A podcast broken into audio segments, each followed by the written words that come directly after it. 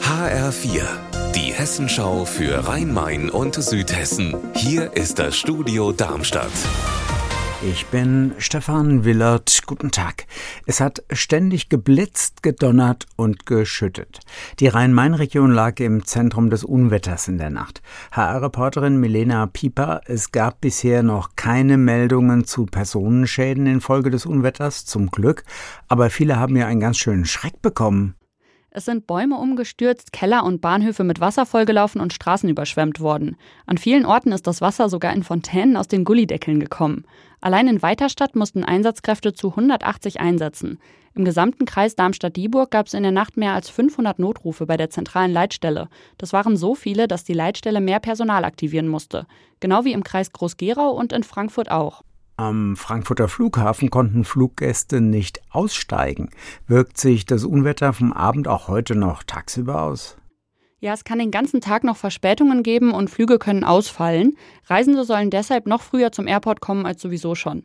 Gestern Abend sind viele Flüge gestrichen und ankommende Flugzeuge umgeleitet worden. Das Vorfeld stand nämlich bis zu einem halben Meter unter Wasser und einige Fluggäste saßen deshalb stundenlang in den Maschinen am Boden fest.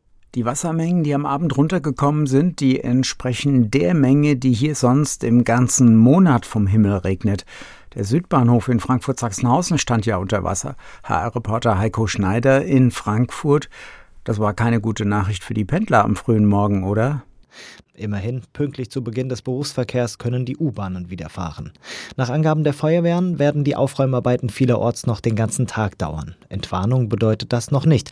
Wegen des vielen Regens besteht jetzt Hochwassergefahr. An den ersten Messpunkten sind schon Meldestufen überschritten. Und du hast ein Phänomen registriert, das aufhorchen lässt. Innerhalb einer Stunde werden mehr als 25.000 Blitze gezählt, mehr als doppelt so viele wie im gesamten vergangenen Jahr. Fast 26.000 Blitze über Rhein-Main an einem Abend. Unser Wetter in Rhein-Main und Südhessen. Auch heute muss in Südhessen mit heftigen Gewittern gerechnet werden, teilweise unwetterartig.